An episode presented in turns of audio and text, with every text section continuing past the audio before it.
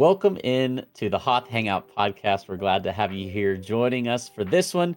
We are officially on our second set of 50 episodes, episode 51, coming at you here today. Uh, we want to welcome you in. Joey, hope you're doing well, my friend. What's going on? Oh, you know, still recovering from the COVID, still got a little cough, so I've got my nice little tea here with my, if you like the uh, mug here. For those who uh, are listening to the audio version, Joey's holding up a mug that says, "Would that say Joey doesn't make food?" No, Joey doesn't share food. Oh, Joey doesn't share food. yeah, from the uh, from Friends. If you uh, yeah. don't know the reference there, so uh, go. yeah, nice. got my tea, got uh, got my cough drops and water, and I'm ready to talk Ahsoka episode seven. Nice. Yes, we have lots uh, of episode seven stuff to talk about. It's gonna be a great one. Definitely a fantastic episode that we got yesterday. Make sure if you haven't checked out the reaction, uh, that is now available on the Hoth Hangout YouTube channel. Which, of course, we want to say if you're not subscribed there, check us out on YouTube uh, at Hoth Hangout on that platform. Thank you to the 330 of you that are subscribed over there. And if you're an audio podcast listener, you can always catch the podcasts available anywhere you get them on Thursday mornings at 11 a.m. Eastern, whether it's Spotify, Apple, or anywhere else in the podcast universe, and leave a five star review on those platforms. We would very much appreciate that. You can also catch us on the socials, including TikTok, Instagram, and X at Hoth Hangout on each of those. As well, you can also email us anytime with your Star Wars or just general questions, hothhangout at gmail.com. We're always checking in there as well. And uh, as Joey previously mentioned today, we are going to be breaking down and talking some Ahsoka episode seven. Uh, before we do that, we do have just a couple noteworthy things that happened in the world of Star Wars in the last week. Uh, prior to hopping into it, I do want to take 10 seconds just real quickly to to show off the new sweatshirt I got. Uh, That's awesome. for those of you watching or listening to the podcast rather than watching it, I'm rocking a, a Hoth Glacier National Park sweatshirt today. So came in the mail today. I was like, all right, I know what I'm wearing for the podcast tonight. that is a beauty. Yeah. Um, to kick off our a little bit of news we got before we start talking some Ahsoka episode seven. Uh, a, a, cool piece of news, kind of a, a cool nugget here came out. Uh, for those who know Guillermo del Toro, uh, a very renowned director. I think his most recent film might be the Pinocchio movie from like two years ago, I want to mm. say. Uh, but a very well known, very well established, a very creative director, um, considered probably to be like one of the best in the world. I, I would say, arguably, um, along with David Goyer, who is, uh, I guess, a well known writer, which I did not know prior to my uh, learning this information that we're about to share. About six years ago, the two of them had a Star Wars movie that was slated uh, to be about the Jedi or the origin of the Jedi, roughly 25,000 years before sort of the Skywalker trilogy that we're all very familiar with. However, it was not greenlit by Lucasfilm. And so, uh, unfortunately, that movie went by the wayside. However, it sounds like it would have been something that's pretty cool. And maybe now that we're getting, I think, something in kind of the same time frame, at least from the recent Lucasfilm announcement a few months back uh, with the three upcoming movies maybe they'll allude to some of the things that were written about in this script in, in the upcoming film here in about three or four years or whenever it gets released. Um, so yeah, kind of a cool bit of information. And then in regards specifically to this information, when it was brought up actually on Twitter or X, uh, Guillermo del Toro, in response to sort of this podcast clip that went viral for the uh, the writer David Goyer talking about this supposed movie that was in production at one point in time, Guillermo del Toro said, True, can't say much, maybe two letters. And then in quotations, J and BB. And then he said, Is that three letters? So uh, J and BB were really the only hints, kind of vague. And fans theorized that maybe this meant that it was a Jabba movie, Jabba the Hutt. Jabba's a Jedi? What? Excuse me? Yeah. Not sure if that he was what he was going for with J and BB, but um, you know, we can always speculate, we can always theorize. Maybe someday we'll actually get the script for this. Maybe it will just happen mm-hmm. to leak itself uh, onto Reddit or something. Who knows? So I liked your uh, theory before we started talking the BB-8 story. You know, yeah, Jedi, Jedi BB-8. You know, yep, the, the first, first, droid. droid. Yeah, exactly. first droid to be a Jedi, and then he came all the way back in uh, comes full circle in in the sequel trilogy. Yeah. we should it. also mention here as well that uh, as of today, uh, we don't really have it in our show notes because it's pretty recent news as, as the time of this recording. Uh, but just maybe like within the last six to eight hours, I want to say the writer strike is officially ended. Um, I saw it on social media earlier today, which is great news if you're a Star Wars fan. Uh, that means we are going to be getting more Star Wars shows sooner. Yes. So, uh, big score for all Star Wars fans everywhere. That's We're right. Be getting. That's right, Liam Neeson. That's right, Liam Neeson. You heard him. More Star Wars. Suck it, Liam Neeson. That's right. Oh, we just found the name for this episode. I think. Yeah, yeah, exactly. I'm sure that'll do great in the title. For for those that don't understand what we're talking about with the Liam Neeson thing, a few episodes back, Liam Neeson was quoted in some, you know, article or something that he was being interviewed for and said he just thinks Star Wars is too diluted, which, you know, the argument can be made, but recent Star Wars Ahsoka, um, I think that's kind of pushed back against that statement a little bit, Liam. That's all I'm saying. So, uh hence suck it, Liam. I think he's just mad that he got he got a lightsaber through the the cavity, the body cavity, and he didn't make it. And yeah, there's and then he at least been two other two other people survive those types of injuries. So maybe he's just bitter about that. I would, uh, to be fair, I do love the character oh, of yeah, Qui Gon, and I love Liam Neeson. Just I was not a fan of that take, so uh, might want to rethink your your Star Wars take, Liam Neeson. Who knows? The other cool piece of information we got, actually, two more pieces. Uh, the first of which of those remaining two is that there is going to supposedly uh, be a third installment of the uh, the video game franchise Star Wars Jedi. Uh, this is kind of confirmed, but not officially confirmed by the studios. The lead actor for this video game franchise, Cameron Monaghan, who is himself a huge Star Wars fan and, and has been a huge advocate, uh, not only for the game but just for Star Wars in general. I know he's been to um, um, help me with the name, Joey. Star Wars uh, uh, in Chicago. Um, oh, uh, uh, for celebration, Star Wars celebration. Yes, yes. About? Thank yeah. you. Mm-hmm. I blanked out on the name for some reason yeah. there. Mm-hmm. Uh, I know he was at the most recent Star Wars celebration, and mm-hmm. and you know he's he's been a bit big advocate for just Star Wars as a whole, and so supposedly, according to an interview with Cameron Monaghan, uh, their third installment of the Star Wars Jedi uh, franchise is currently in the works.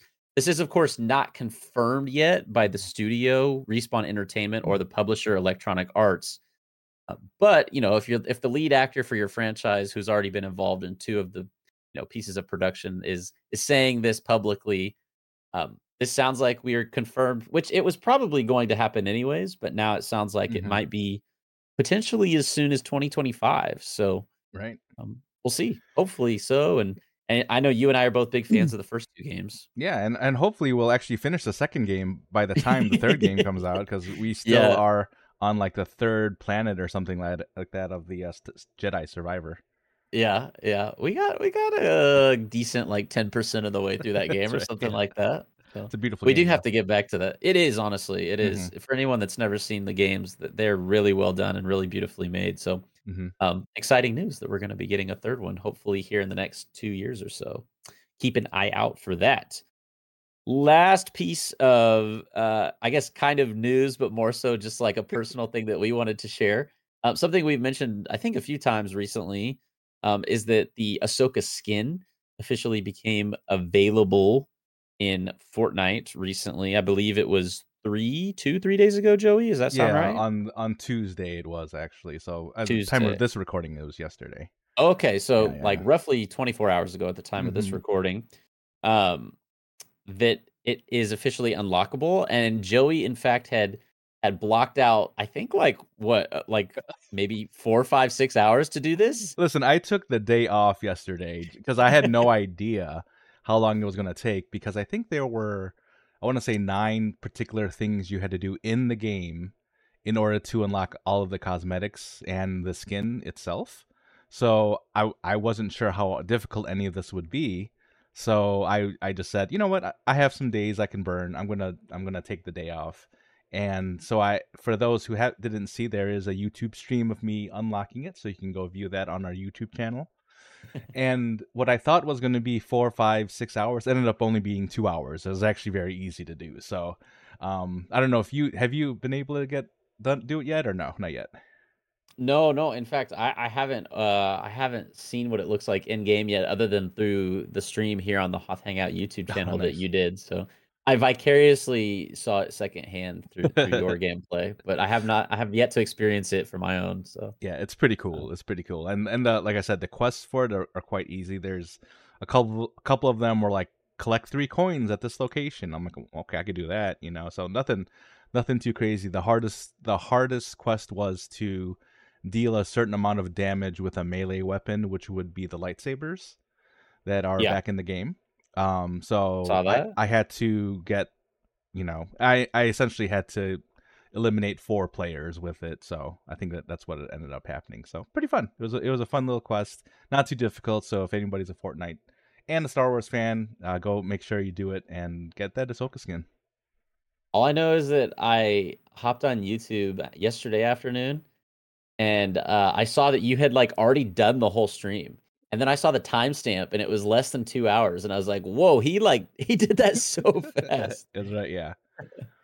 so then I went back and I watched a little bit of it. So um yeah, again, I, will mention that if you have not checked out the uh the most recent live stream on the Hoth Hangout YouTube channel, you can catch Joey unlocking the Ahsoka Fortnite skin. So uh check it out. We'll we'll uh we'll try to remember to link that down in the show notes of this episode as well for those of you interested in watching that very last thing, not so much news, but just something we want to reiterate that we talked about last time in last week's uh, podcast episode that for the 50th anniversary of the Hoth Hangout podcast, which we celebrated last week, we are doing 50th, a 50th episode. A 50th episode. Did I say 50th anniversary? you did. I just I just aged us like 50 years. Um, if, if, we're still doing this podcast in 50 years, I I wouldn't be I wouldn't be mad about it. I'm just saying. Mark it. We're gonna clip this, and it's gonna go viral in 50 years.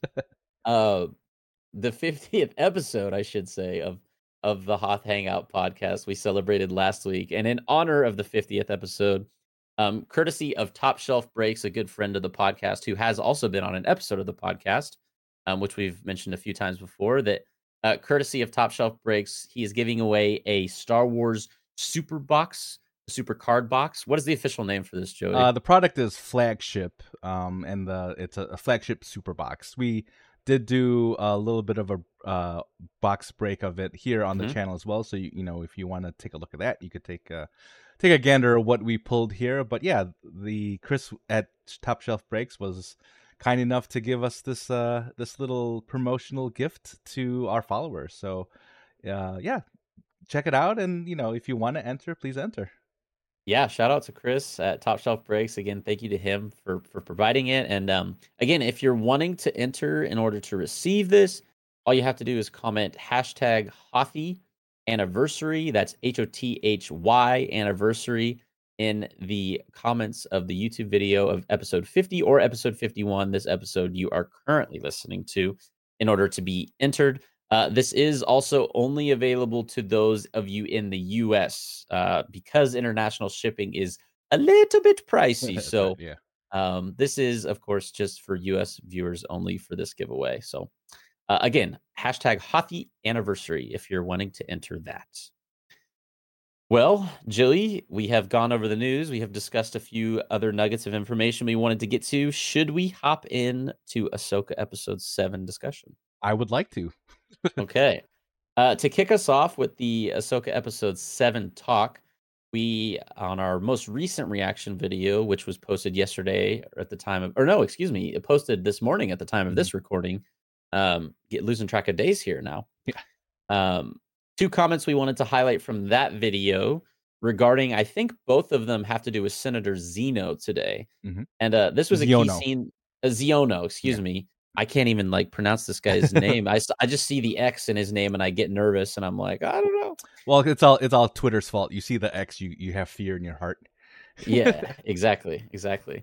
Uh, Senator Xiono is Kaz's dad from Resistance. This is courtesy of Kid uh, Caduceus. I hope I am not butchering that name. Uh, both of these comments actually come from friends of the podcast. So um, shout out to Kid Caduceus and Out Vesuvi for these two comments. But uh, Kid Caduceus says Senator Xiono is Kaz's dad from Resistance, although we didn't really get much out of his allegiance in the series.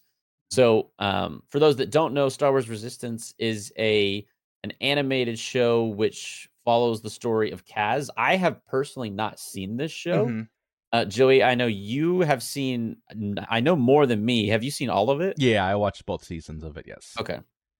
And uh, this may be something we do following the the Ahsoka hype. Yeah. Uh, when we're when we're you know coming up with some more ideas for episodes, maybe in the the late fifties, perhaps we we might do a a resistance review and breakdown, especially because I've I've never seen it, and I'm I'm definitely interested, mm-hmm. especially now that they're starting to incorporate stuff from uh, from Resistance into you know the more mainstream Star Wars stuff like Ahsoka. So right, um, basically all that to say that Senator Xiono is kind of pushing back against definitely against Hera and a little bit against Mon Mothma. Yep, uh, and has this sort of not not kind, not friendly attitude towards not a good, Hera. None got a good vibe. That's all I'm saying. Yeah, yeah.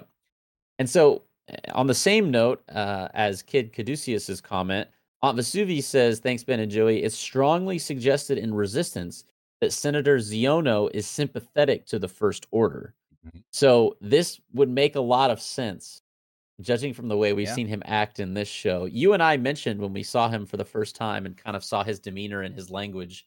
That uh, it seemed like he was an imperial plant, or that he had yeah. imperial ties at the very least. So, um, you know, Senator Xiono, not yep. not looking like a not looking like a true member of, of the uh, of the New Republic in that regard. Yeah, I'm uh, I'm I'm excited to see because he's one of those characters that you could easily also forget about. You know, you you notice him because he's causing a ruckus, but then you know episodes later you kind of forget about his existence but he may come in, you know, later later down the line, you know, maybe more of a season two type of storyline. Yep. Um, that can really put a wrench in the entire in the entire deal here.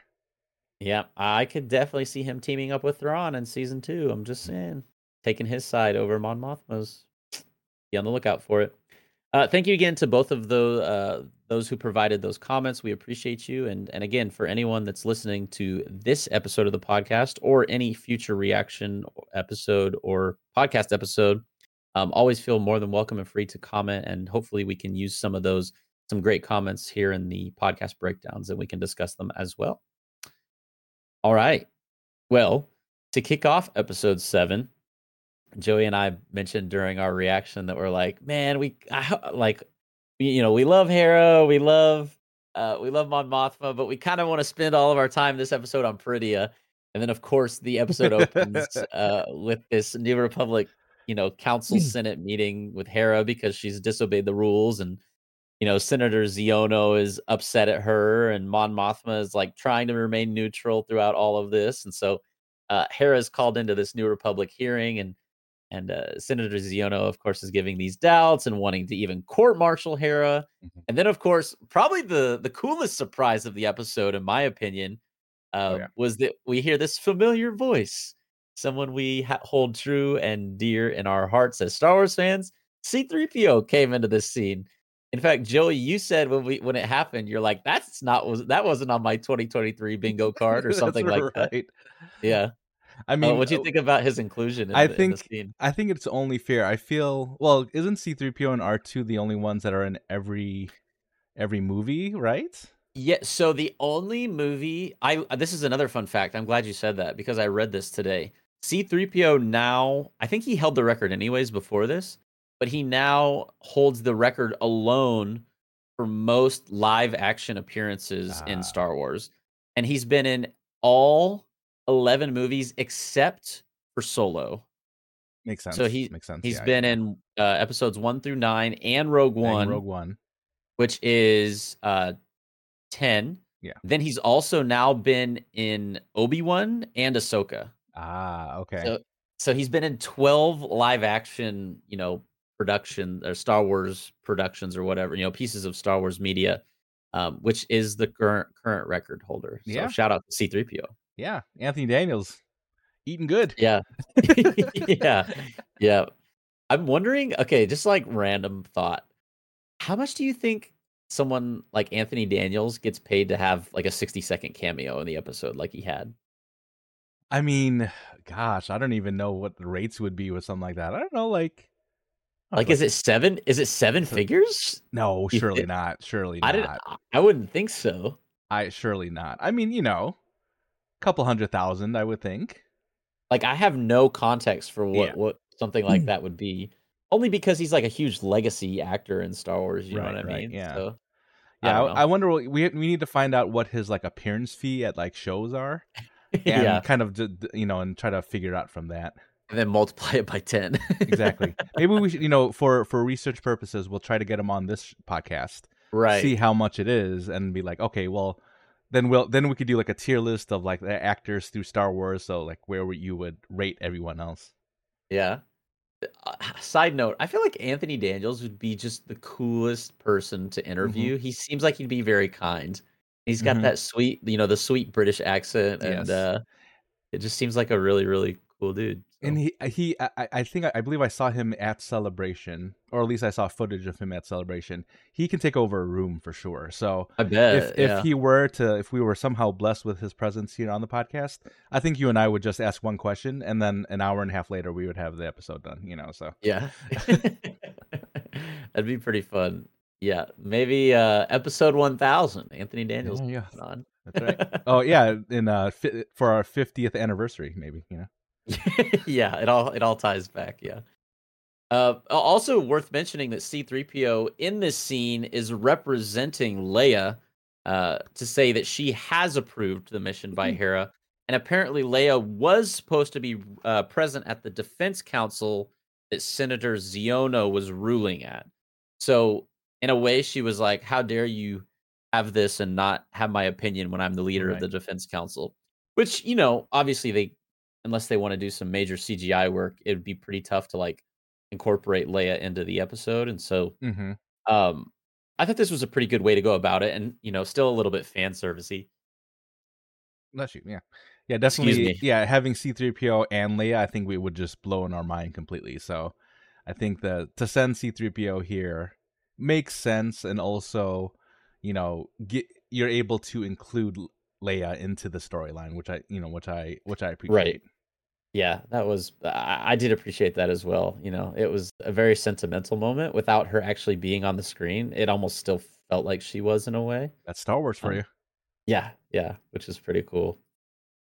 Um, after we catch the opening scene with uh with Hera and Mon Mothma and Senator Xiono and C3PO, uh, and I shouldn't leave out your guy Carson Teva. It's important we My he actually had a he had like a little like background side conversation with C3PO. Yeah.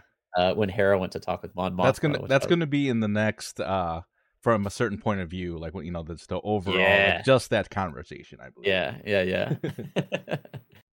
uh, the next scene we go to is Ahsoka and uh, Huyang flying through the hyperspace inside the Purrgil's mouth, and um, toward towards Peridea still, and they're nearing it. But as they're Still in the mouth of the Purrgil, Ahsoka is training, doing her forms.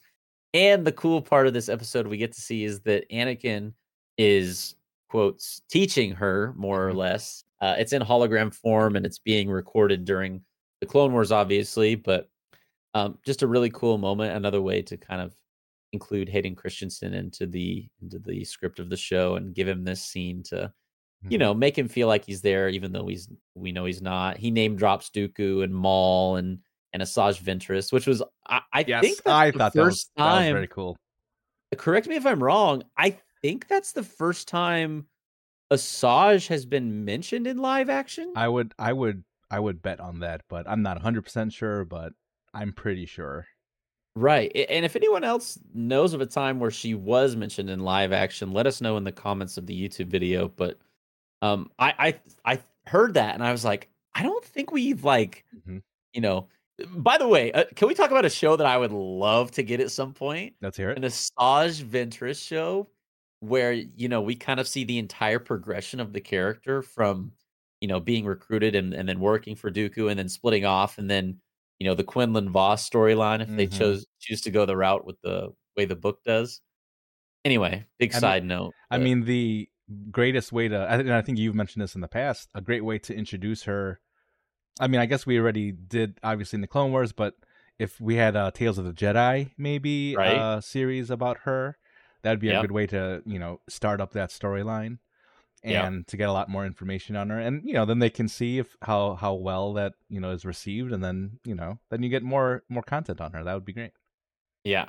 We, we need some Asajj content. That's all i'm saying. I'm right with it uh the next thing as the Purrgils are exiting hyperspace uh ahsoka is kind of antagonizing Huyang during the scene it, it's it makes for a bit of a humorous moment in the episode um, and, and to, of course, I want to mention here, you know, as to you know, a couple episodes back when we had Alex on, you know, when yeah. she had mentioned how much more lighthearted Ahsoka is now after yep. coming out of the uh, world between worlds. So this this is another time that we kind of see her smile, crack, you know, cracking jokes with Huyang. So mm-hmm. I think it's uh I think that's we I, I I just wanted to note that again. It just seems like we're seeing Ahsoka from a new perspective, kind of what we are used to Ahsoka being. Right. A little bit more lighthearted, you know, a little bit more funny, and maybe that's what had to happen in order for her um, to get back to this. Yeah, that's a great thing to point out. I'm glad you said that. This, there's a noticeable difference in her demeanor in the last episode or two since, you know, going through the whole thing with Anakin and the world between worlds. And um yeah, I mean it bears noting because you can see it on her face. And, and credit to Rosario Dawson for pulling this off as as an actor. I mean, it's not like an it's a very subtle change in the way she's mm, portraying mm, hmm Ahsoka, but it's enough to make you notice that Ahsoka feels very emotionally changed by the experience with Anakin. So, right, uh, and and this is you know another kind of silly example of it, but you know, look in the picture we have here on the video version of the podcast. Ahsoka is smiling, and again, to reiterate, I don't think we saw her smile in the first four episodes of this show. Right? Yeah. I think. So. Well, I think we did see her smile once, and we even took a screenshot of it because it seemed so off. You know, it, it looked right. kind of confusing to have her actually smile. She was much more of the serious type of Jedi or non-Jedi, whatever. And you know, now now we're kind of used to it. Now that we've seen her, you know, be a little bit happier after this.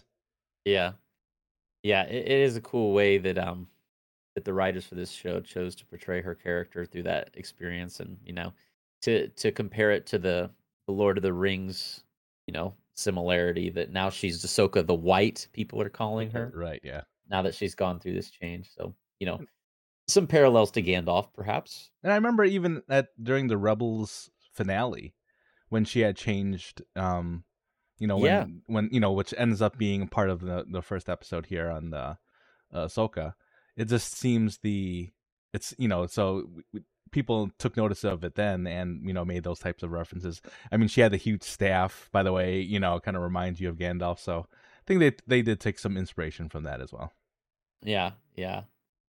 Um the other kind of humorous part about this scene is that as the Purrgils are dropping out of hyperspace um they you know they they fly into this minefield that has been laid as a trap and uh, Huyang jokingly says you know the the whales are all in the minefield and they're getting hit by these mines and he says at least the whales are providing some cover. Yeah. And i don't think he meant it as a joke but i thought it was kind of funny when when he said it. He's right. like well you know it, it, didn't seem to be affecting the Purrgils too much right interestingly but, but it seemed like the Purrgils did not like it because they took off right after that yeah began jumping into hyperspace immediately following getting hit by these mines and something we also noted during the reaction was that the direction that they jump into hyperspace is past Peridea, mm-hmm. like in the opposite direction that they came from from the other galaxy. So I was right. like, well, well, now where are they going? I thought this was the end of their migration trail, you know? Right. But, um, you know, after dropping out of hyperspace into the Imperial, or, or I don't know, are we calling Thrawn the Empire? Like post Imperial? Well, that that was what uh Huyang called it, an Imperial minefield. Oh yeah, yeah, yeah. Okay. Um, Ahsoka jokingly says, "You had to say something." yeah, he was like, "I was being optimistic." what a great! Um, these two have been w- not what I expected from this show. Honestly, like yeah, I I wasn't expecting the comedy relief coming from Huyang pretty much every time you see him at some point. Yeah, and there's much more of a kinship between the two of them than I ever would have expected, you know, to have between. I, I think we're just used to droids generally being um, somewhat inanimate mm-hmm. and not capable of having like, you know, a human mm-hmm. to human or you know whatever alien to alien relationship. Mm-hmm. Um, like we've seen in Star Wars with so many characters, and so the fact that a droid could be as like uh, you know not just comedic relief even though he does provide that but also also emotionally impacting as he is um really says something about Huyang as a character I, mm-hmm. I would i think i'm okay going on record saying he's my favorite i hesitate because of r2d2 which is the only reason i hesitate i think i like Hu Huyang more than c3po is that yeah. crazy to say i mean you might get some we might get some comments here but i think it's it's uh, that's a take that's a take for sure but i mean i mean especially with with I, with c3po's longevity i think that's always going right. to be the question you know but i mean yeah. if you met each droid you know side to side here yeah i think i, I would see why Hu Huyang would be a favor of the two right i mean in the seven episodes of ahsoka you know Huyang has emotionally driven the plot mm-hmm. more i would argue more than a c3po ever oh, emotionally oh, sure. drove the plot of anything oh for sure which i appreciate a lot but i totally understand like the iconic nature mm-hmm. of r2 and c3po so well you know it's hard for me to argue that but I, right behind them if you want to put them one and two i think you got to put Huyang at three I think we're going to have to have a droid draft. That's what we're going to have to do. the next draft on the channel, the droid draft. I'm I'm picking Huyang first round, baby. yeah, we'll see who gets the uh, who gets first pick there. yeah, yeah. You gonna steal Huyang from me? hey, he, he he he was number one in all the trade publications. What do you want me to do? yeah, yeah. Um, after Huyang and Ahsoka pass the minefield, they are chased by the fighters, which have been deployed by Thrawn into the debris field composed of the Purrgil skeletons. Uh, they eventually manage to make their way uh, into navigating the debris field and being able to hide for a, a brief amount of time before Thrawn calls them off. Um, I thought it. I, I want to touch on Thrawn a little bit here. I think this is one of the criticisms, and I, I feel like it's a fair criticism. I don't know if anyone else would have it or not, but I think the criticism I have of Thrawn, while it's not a giant one, I just feel like they haven't um they did a better job in episode 6, I will say, of kind mm-hmm. of showing hit like his force as a character. Sure. I didn't get it as much from episode 7. Um uh, having said that, I think there's still a lot of room to see that. And I think this was just kind of because it was the second episode we got Thrawn and not the first left me feeling a little bit more wanting okay. in terms of his character. Did you get any of that at all, or am I just kind of you know grasping at straws in terms of I like wanting more from Thrawn? No, I think for me, I thought he had a pretty good role in here. You know, throughout the episode, he was showing his military prowess of how to, you know, try to get Ahsoka and still get off the island or off the island. I'm thinking of Lost. Um, how to get off the planet with the, all the cargo. And I mean, in all honesty, this episode was about the the battle on on Peridea. You know, that was uh, you know that was the more important part of the episode. And with him being the jet, you know, the Grand Admiral, he will be you know at from a distance doing what he needs to do. You know, with his strategy and all that. So I, I think I was fine with it. I mean, I could see why other people would want him to be more of a force, but as you know, you know, and my my only um experience with Thrawn was you know from Rebels, so I know there's much more lore, you know, with EU and um I did read some of the books. I didn't read uh I think there's six books of for him, I believe. I only read the first three, but either way, you know, he was he's more of a strategic mastermind, and I I felt like he showed that in this episode. So I was I was I was fine with uh, how he was portrayed here. Yeah. Yeah, I definitely got the strategy piece. I just I think I think oftentimes the reason why I think Thrawn is a great villain is because he breaks the traditional stereotypical mold of what you think a villain mm-hmm. should be sometimes. You know, he's not someone who's going to like pound his fist and get angry and swing a lightsaber right. and like and like take this forceful demeanor in things that he says. Like he has a oddly passive tone mm-hmm. with this underlying uh you know genius level intellect and and he doesn't let his emotions control him and so i can right. appreciate that totally and i i definitely get what you're saying with the with the strategy piece as well but um i i don't know i i i just hope we get a lot of Thrawn in episode 8 maybe that's mm-hmm. the best way of saying this right right i got but, you yeah uh, meanwhile, Sabine and Ezra are traveling with the uh, with the turtle species. I still don't know if we have an official name for this species or whether the language they speak is the name of the species. Mm-hmm. I don't know if I should probably look that up. I don't even know if it's been confirmed anywhere or not. But um, the little the little vehicles they drove. Yeah, I don't even. Re- yeah, I don't even remember what comment we made during the episode. Uh, but, but I just thought it was so funny how slow they were going. Right. Like it felt like a little tricycle, you know. But it was like they were they were traveling in themselves. Like they were like I mean they're very built like turtles. Also those pods because we find out later on that there's like a hard covered you know hard shell that goes kind of over the top of the pilot's seat and right. it just looks like another turtle so I, I, I thought that was that was a cute design and uh, it was it was just funny kind of them kind of just rolling along through Peridea, you know, just hanging out. And then later on when we see them get into a little bit of a chase, they they do pick up some speed, but at first we were like they're not getting away from anything. Yeah. Yeah, I, I still don't know cuz because the bandits speak Noti, right. And the and the turtles speak Noti. Right, yeah. But I don't know if the turtles are known as the Noti. Yeah. Um, I think they are, and I if I recall from the last episode, but uh, maybe someone can let us know that down in the comments. Is that the official name of the turtles, the Noti? No, it's the Michelangelo and Donatello. yeah, the Ninja Turtles. Yeah. Um, so while this is going on, as they're traversing across Peridea, Sabine is catching Ezra up on all the events that has happened just in the world of Star Wars, really, since he's been gone. Tells him about the Emperor, um, just how you know the fall of the empire that Ahsoka had taken her on and as her apprentice, and you know Ezra kind of shockingly responds, "What? What? She? What? Why?"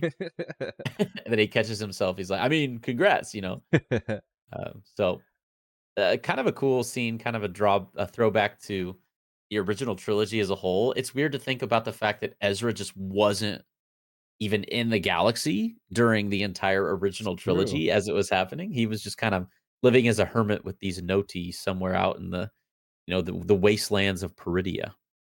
Yeah, that's a good point. I didn't even think about that. That he, yeah, when when she was catching him up with uh, all that information, it's just weird to. It's like imagine us not seeing Star Wars, yeah. at all, and then you end up here. You know, this is where you are, and you're like, what? you know what so i it's just a it's just a different perspective i never even thought of yeah yeah yeah he wasn't around for it he was uh, on vacation by the way i don't know how deep you want to get into like theorizing but i just want to throw this out here about ezra let's hear it. i've seen i've seen stuff on social media about the fact he's wearing stormtrooper dog tags around his neck mm-hmm, mm-hmm. and and i saw a lot of theories leading up to episode seven kind of surrounding Baylan's true intentions for being on Peridea, that it has to do with a more ancient evil force potentially. Mm. And and after episode 7, I read some like weird combination of these theories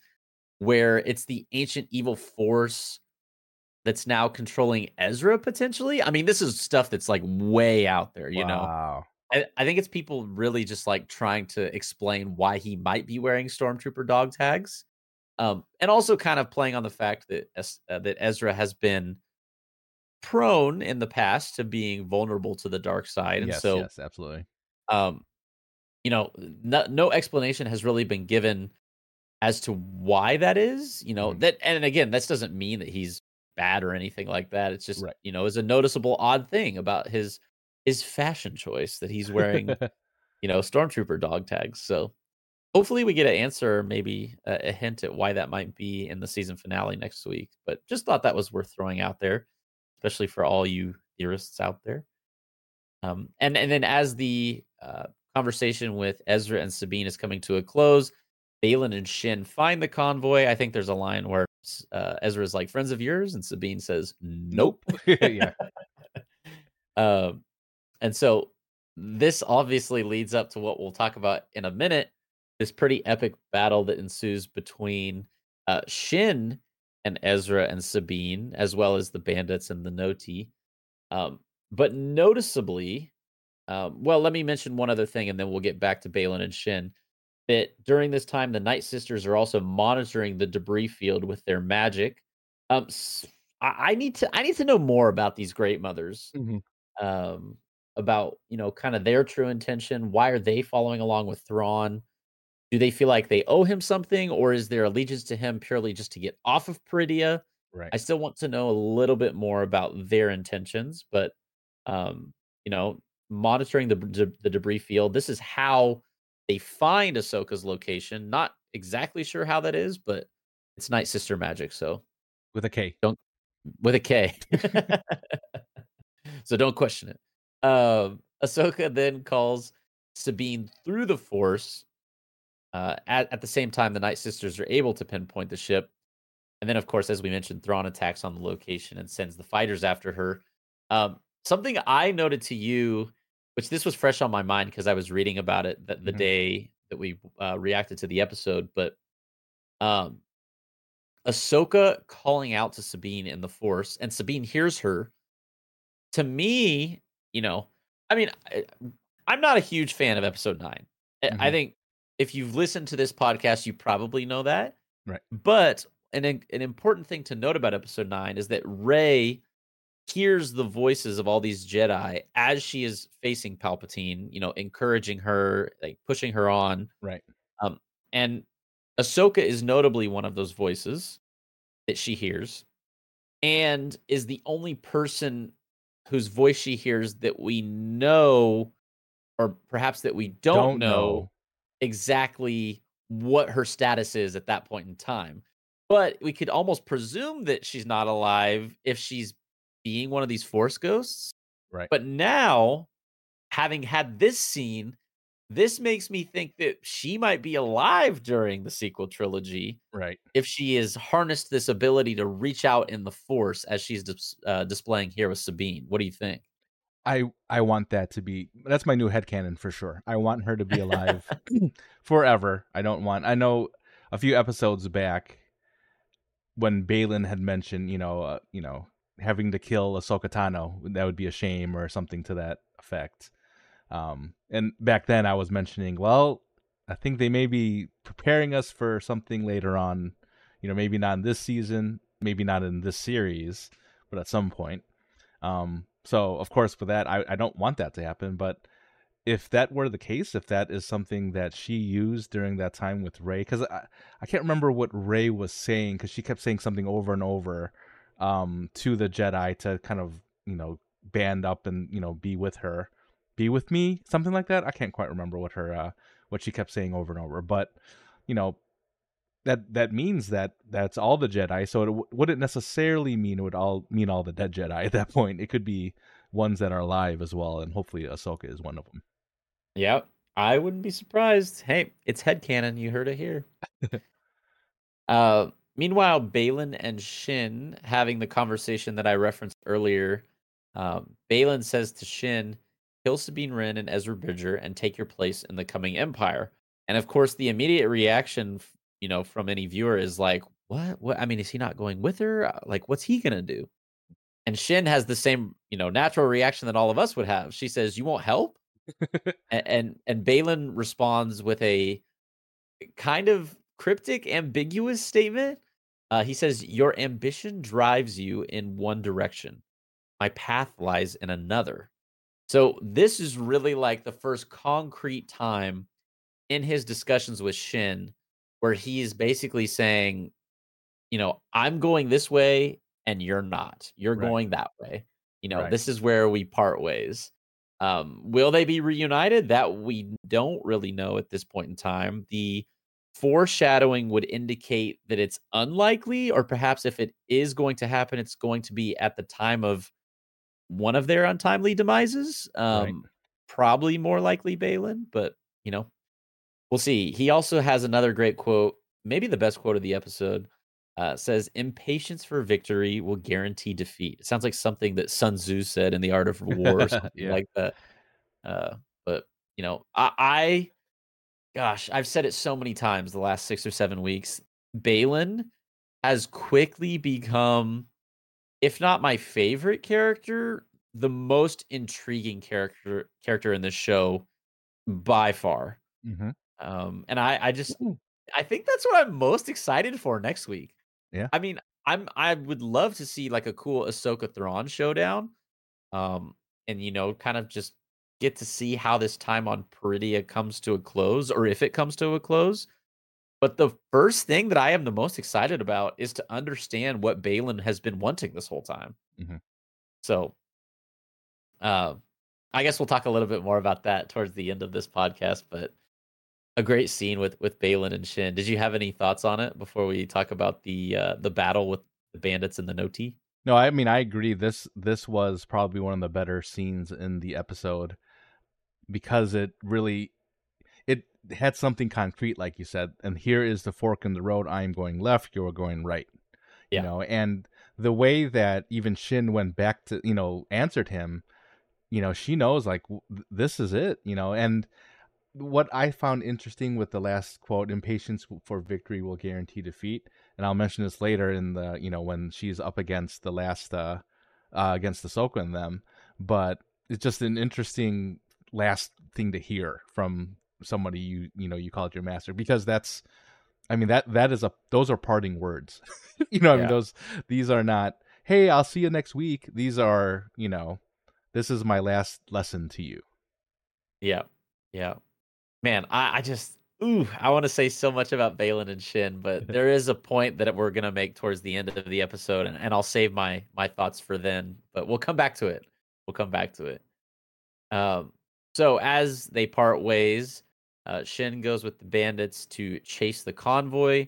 Uh, the, the little the little Noti vehicles moving slightly faster now than they did before. They're pulling out their slingshots and Ezra jokingly says to Sabine, "What? There are peaceful people." and I mentioned during the the uh, reaction, yeah, this very Ezra Bridger, those slingshots, right? Yep, very true, very true. Um, however, one of those vehicles does get disabled, and Ezra communicates to the Noti that they kind of form a circle around it in order not to leave anyone behind. Uh, and so this was kind of a cool moment to sort of see the the cohesion of the group that Ezra has really become a part of, and and being uh, and being sort of a a, a watcher out a watcher outer? What am i looking for here? A uh, watcher. a watcher a uh, an overseer how about that yeah, for yeah. the noti species so um so they form the circle and not to leave it behind. Meanwhile ahsoka is being chased by ships.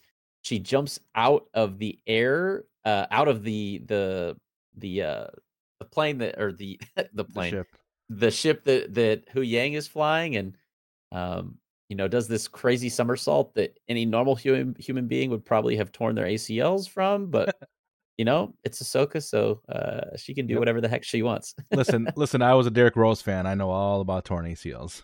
Yeah, yeah. and definitely both of them would be gone. Right, yeah. Yep. Uh, RIP Derrick Rose's knees. right. Uh, so she jumps out of the T6, lands next to Baylan, and uh, the lightsaber battle ensues. This this was also another great moment of the episode. Um, I just I wanted a lot from this battle, and and not to say that it wasn't good because I enjoyed it a lot, mm-hmm. but I was hoping there would be some more finality to it. Sure, like if not finding out what Baylan wanted, at least like you know, maybe like meeting his end or I don't know. Right, just right, right. Something consequential with Baylan I was really looking forward to in this lightsaber fight and it didn't really happen uh mm-hmm. But another thing worth pointing out is at the conclusion of the fight, Ahsoka was sort of like, um, you know, she was almost had this peaceful look on her face. Yeah. Where she, where Baylan says, "You can't defeat me," and I, I wish I could remember her exact quote, but it's something to the effect of like, you know, perhaps I, I, I know, don't. Per, perhaps I don't have to. Right. Perhaps I don't have to. Mhm. Yeah.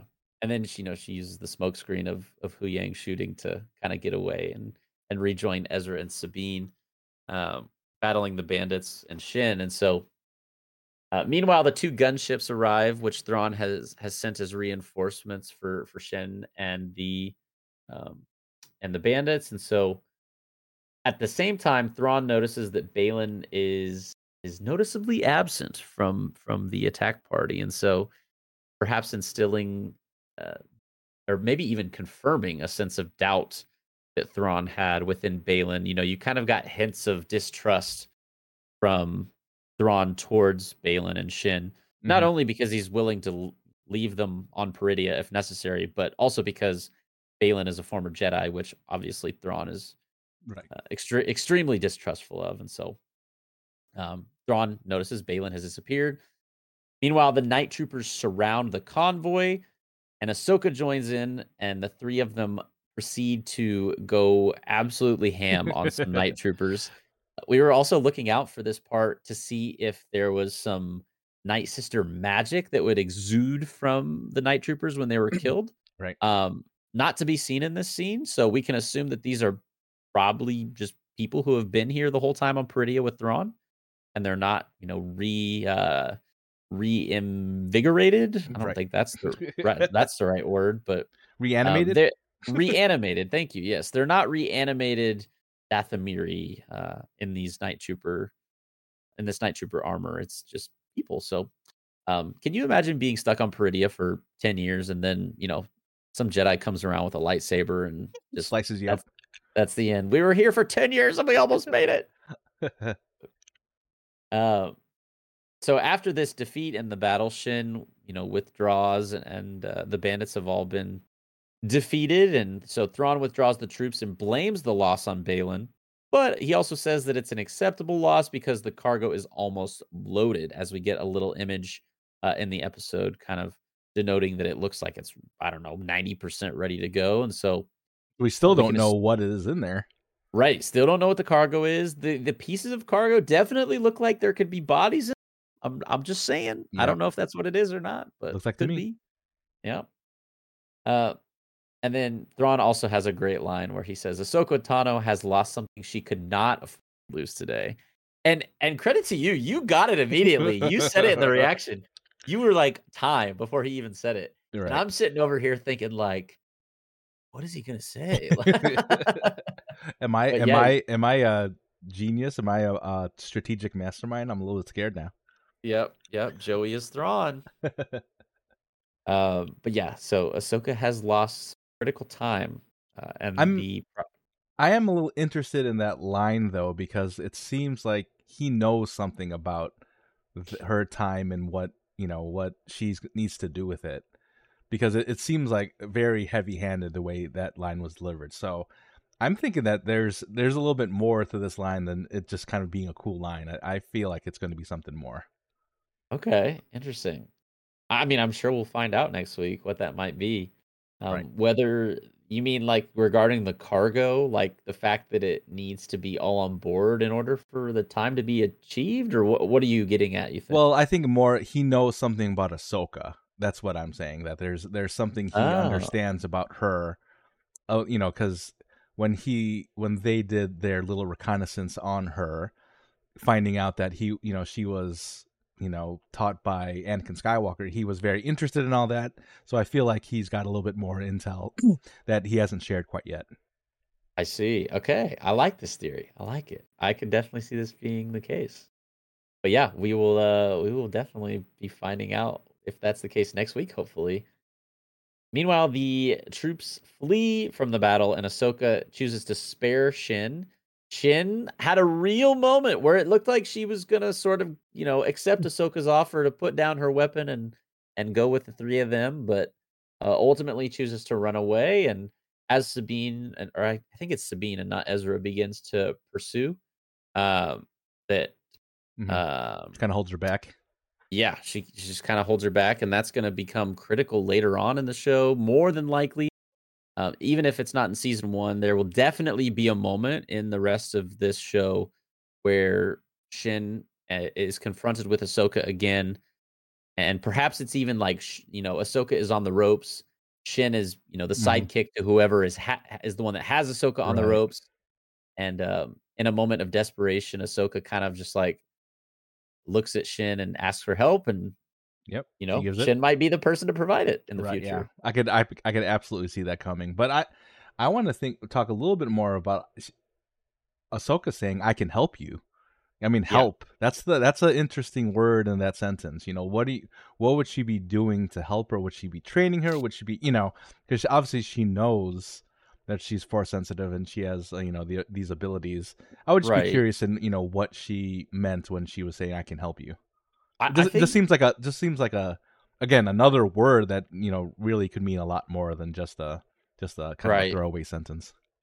Yeah, I mean, the way I took it is that Ahsoka is very much aware of the, I, I guess if we want to call it unrest or definitely uncertainty within Shin. Mm-hmm. She's probably sensing it. I would, sure, I would yeah, guess that, that, especially having you know departed from her master, and now she's like, what the heck am I doing out here in this other galaxy? Like, I don't even know if I'm going to see my master again, and I'm serving this blue guy with red eyes, and you know, like, what am I doing now? So I just think there's. Right probably a lot of uncertainty from coming from Shin. And so I think Ahsoka just being Ahsoka, especially post episode five Ahsoka, is kind of just sensing that and you know, understanding that like in a way there's this cry for help coming from Shin, even if it's not like a verbal cry for help. So um yeah, I just I, I really liked that scene and again that's gonna come back around and and I think gonna benefit Ahsoka in the long run. So mm-hmm. um but yeah, meanwhile, the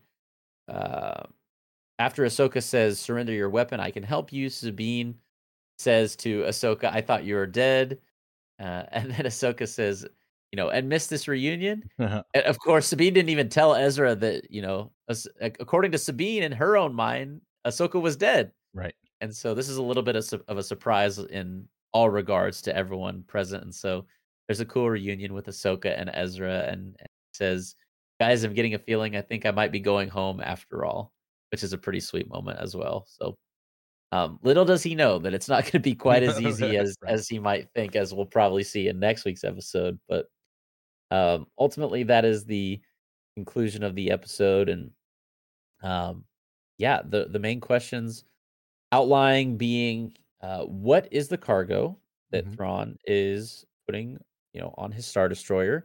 what is Baylan's true motive? What is he going to do? How does Shin play into that? And, and perhaps the main storyline being how are the three of our protagonists here, four if you want to include Huyang, um, how are they going to deal with the threat of Thrawn? Uh, or will they deal with the, th- the threat of Thrawn? I guess there's a chance that Thrawn could leave them on Peridea. Um, I don't know. There's lots of different directions next week's episode could go. So uh, a lot of exciting stuff here in regards to that. But having gone through the entire episode, uh, how do you feel about giving our favorite moments? Sure, yeah, let's do it. All right, you want me to go first? you want to go first? Uh, you can go first. Okay. Well, I, have alluded to mine already um, because I I noted that I'd mentioned it again at some point in the podcast, and in our podcast notes under the favorite moment from the episode, I simply wrote Baylan. Uh, which I think is also my favorite moment from last week's episode too. Uh, meaning that while it's not the most flashy, even though he did have a cool lightsaber battle, uh, while it's not the most flashy moments of the episode and the most like holy cow, how you know what's happening sort of moments, um, it's the most mysterious, it's the most intriguing, it is the most alluring. I just I need to know what Baylan's plan is. And if I mm-hmm. don't know by the end of next week, I'm going to be very sad. Mm-hmm. So, um, you know, this conversation he has with Shin is very impactful towards the overall scope of the episode because it creates the separation between the two. Uh, it creates the uncertainty within Shin, perhaps even distrust uh, between her and Baylan. You know, we don't really know what their relationship is going to look like going mm-hmm. forward now. And so, um, yeah, I just also worth noting that you know the two great quotes. I read them earlier, but I'll read them one more time. Baylan says to Shin in this conversation, Your ambition drives you in one direction. My path lies in another. He then also says, Impatience for victory will guarantee defeat. So more or less, we're gonna we're gonna split ways here, and uh, after we split ways, don't be too hasty in trying to win because you'll lose.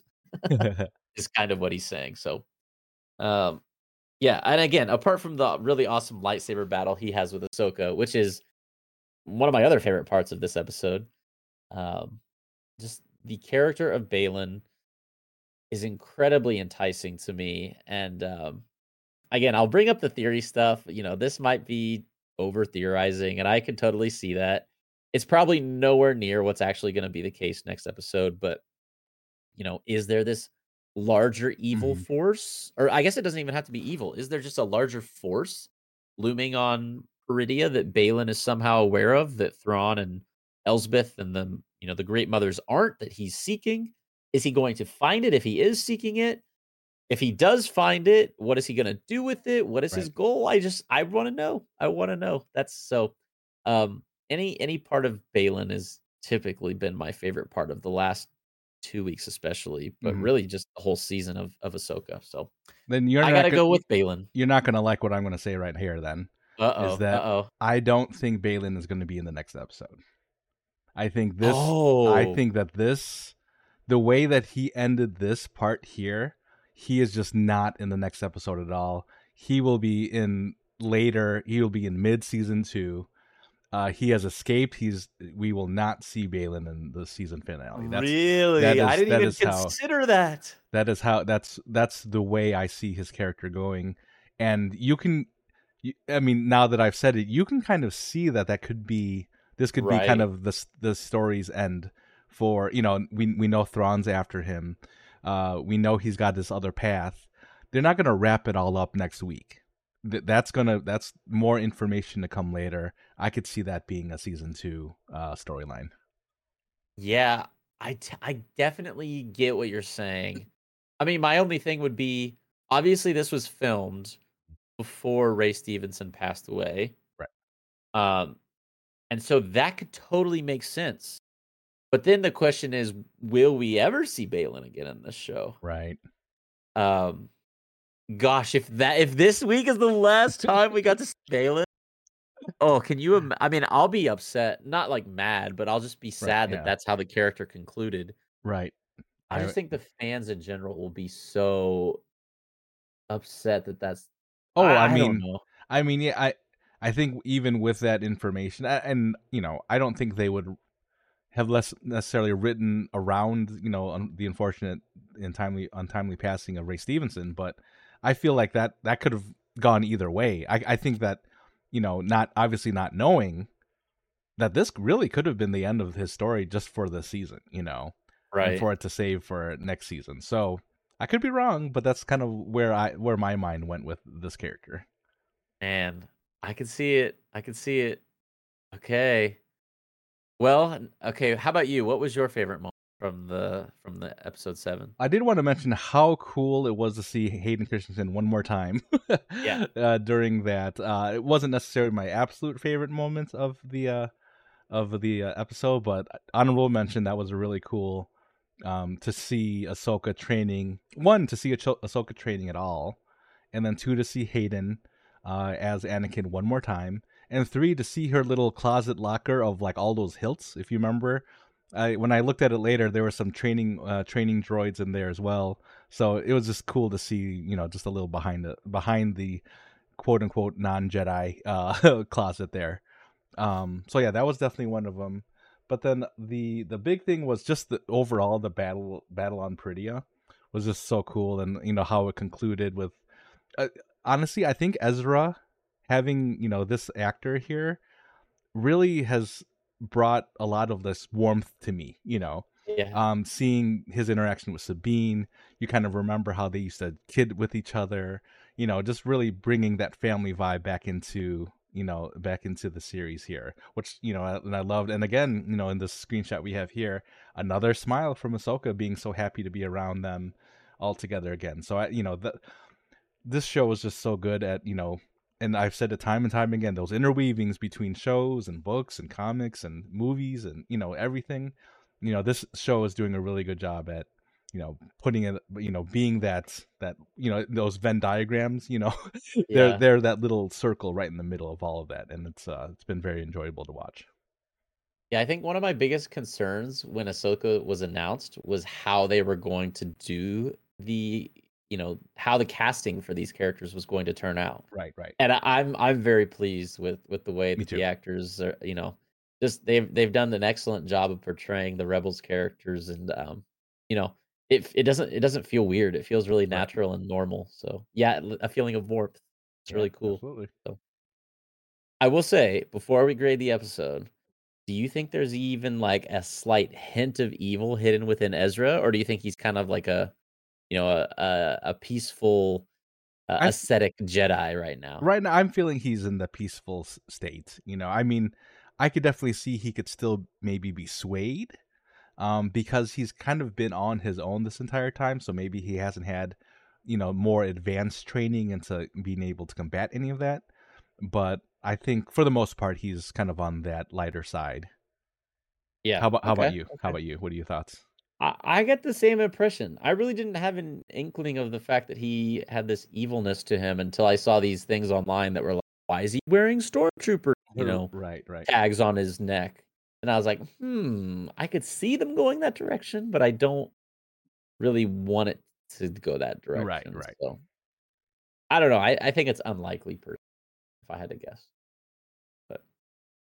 anyways, uh, yeah, a pretty epic conclusion to the episode with the, with the battle between the bandits, the Noti, Shin, Ezra, Sabine, and Ahsoka. So pretty cool to see there. And then, um, really the only thing that's left for us to do is give the episode a rank out of ten.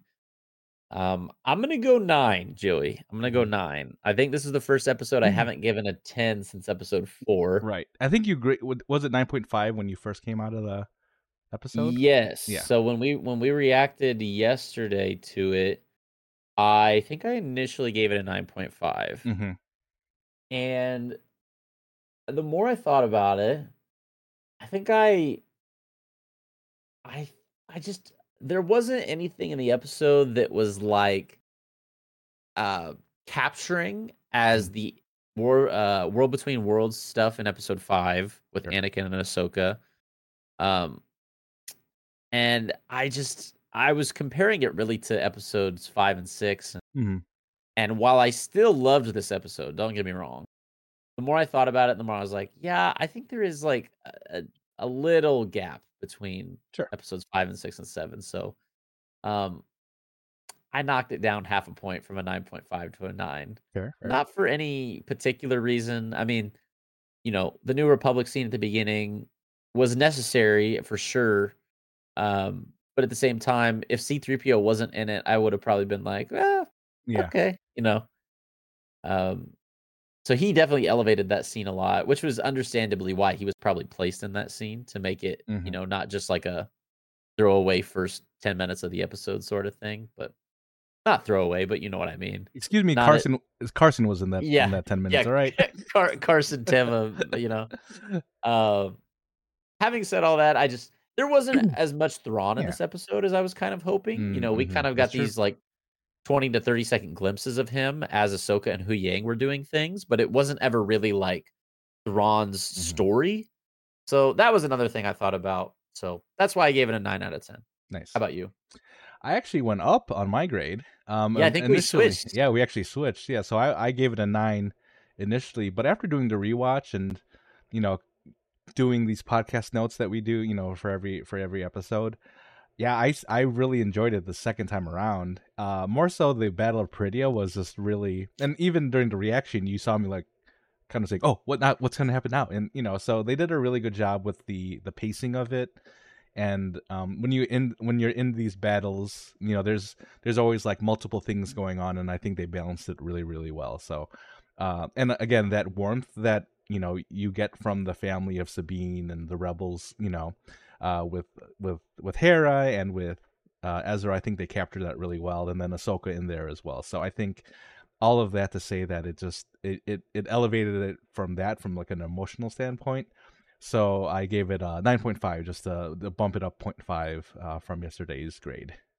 Nice. And again, we're both still pretty high on this episode. It, it was yeah. it was one of the better ones of the entire season, I would also say. So um very last thing we want to do is somewhat of almost like I, I don't know if we want to call it like a new segment of the podcast, but we're posing a big question to mm-hmm. conclude mm-hmm. the podcast. So and, maybe we can get some like audio effects that say like, you know, yeah. big big question. Right. And I, I, mean I was pretty much setting this question up here to right to, to shock right. you as well. Yes, this week's big question is will we see Baylan Skoll in the finale? Let us know either on social media or in the comments YouTube video what your thoughts and opinions are. Will we see Baylan Skoll in episode 8 of Ahsoka? I sure hope so.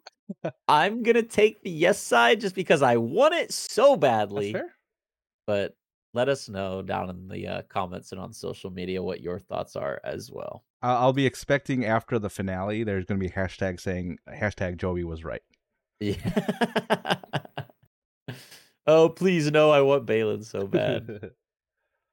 but, well, uh, we appreciate you all so much for listening to this one. Uh, on next week's episode of the Hoth Hangout podcast, we will be covering the series finale, hopefully just the season finale, but for the time being, the series finale of Ahsoka, which will be episode eight of this season. It is going to hopefully be mind blowing. We will also be doing a reaction to the episode as well. That reaction will become available on Wednesday morning next week. The podcast, as always, will become available Thursday morning at 11 a.m. Eastern, as will this podcast become available on September 28th at 11 a.m. Eastern Time. If you have any other thoughts or questions for us, Star Wars or otherwise, make sure you can always send those to us over on Twitter. You can send us a DM on Instagram or you can email us hothhangout at gmail.com. If you are not subscribed to the Hoth Hangout YouTube channel, we want to encourage you to head on, head on over there and hit that big red subscribe button because we would very much appreciate it. Uh, we want to thank the 330 of you who are currently subscribed to the Hoth Hangout YouTube channel. So thank you so very much there. If you're an audio podcast listener, thanks as always for listening, whether it's on Spotify, Apple, or wherever you get your podcast. Make sure to leave the Hoth Hangout podcast a five star review, and we would appreciate it so very much. And of course, you can check us out on the socials at TikTok, Instagram, and X at Hoth Hangout on each of those. Normally, this would be the part where we say thank you, Gibbo, for producing the show. Gibbo did produce a lot of the assets for today's show, but I also want to give a special shout out for this show because guess what? We didn't mention it at the beginning. Joey was kind of behind the scenes producing this episode as we went along. So uh, if you're watching the video version of the podcast, which I will say was incredibly smooth for someone who was uh, hosting the podcast and doing the scene changes. So, uh, Joey, yeah, shout out to you, man. Thank you. I appreciate it. if you don't see the bees of sweat uh, from the, uh, entire episode. Yes, yes. And uh, also do want to give a special note, courtesy of the uh, the episode notes here. Shout out to Gibbo for being the third Dathomirian Night Sister with us and our black magic with a K. With a K. um, that about does it. You got any last thoughts, Joey, before we close? Uh, I'm sad that this is coming to an end. This uh, this this the se- the season. Hopefully, just the season, not the series, right? Um, but it's we will we will be back next week. This is so much. This is probably the best Star Wars that I've seen in a very long time. Uh, of course, we hate to see it end, but I hope it goes out with a bang. And I hope we get to see Baylan. We're not going to see Baylan. No, I, I, think we will get a season two in the future. I'd be shocked if we don't. Same, but, I agree. I agree. Um, season one, the end is looming, and uh, we'll be arriving next week. As I said before, we'll be reacting to the episode. That video will go live Wednesday morning. The podcast with the breakdown and react and the uh, discussion will go live Thursday morning at 11 a.m. Eastern, as every single episode of the Hoth Hangout podcast always does. Shout out to George Lucas. Shout out to Dave Filoni. Shout out to Night Sister Magic, Ahsoka, and Thrawn. We'll be back next week to catch all the Ahsoka season finale action. We're going to be so excited for that one. We hope all of you are too. Thank you so much, as always, for listening to the Hoth Hangout podcast. This has been episode 51. Thank you again for listening. We appreciate each and every single one of you, and may the force be with you.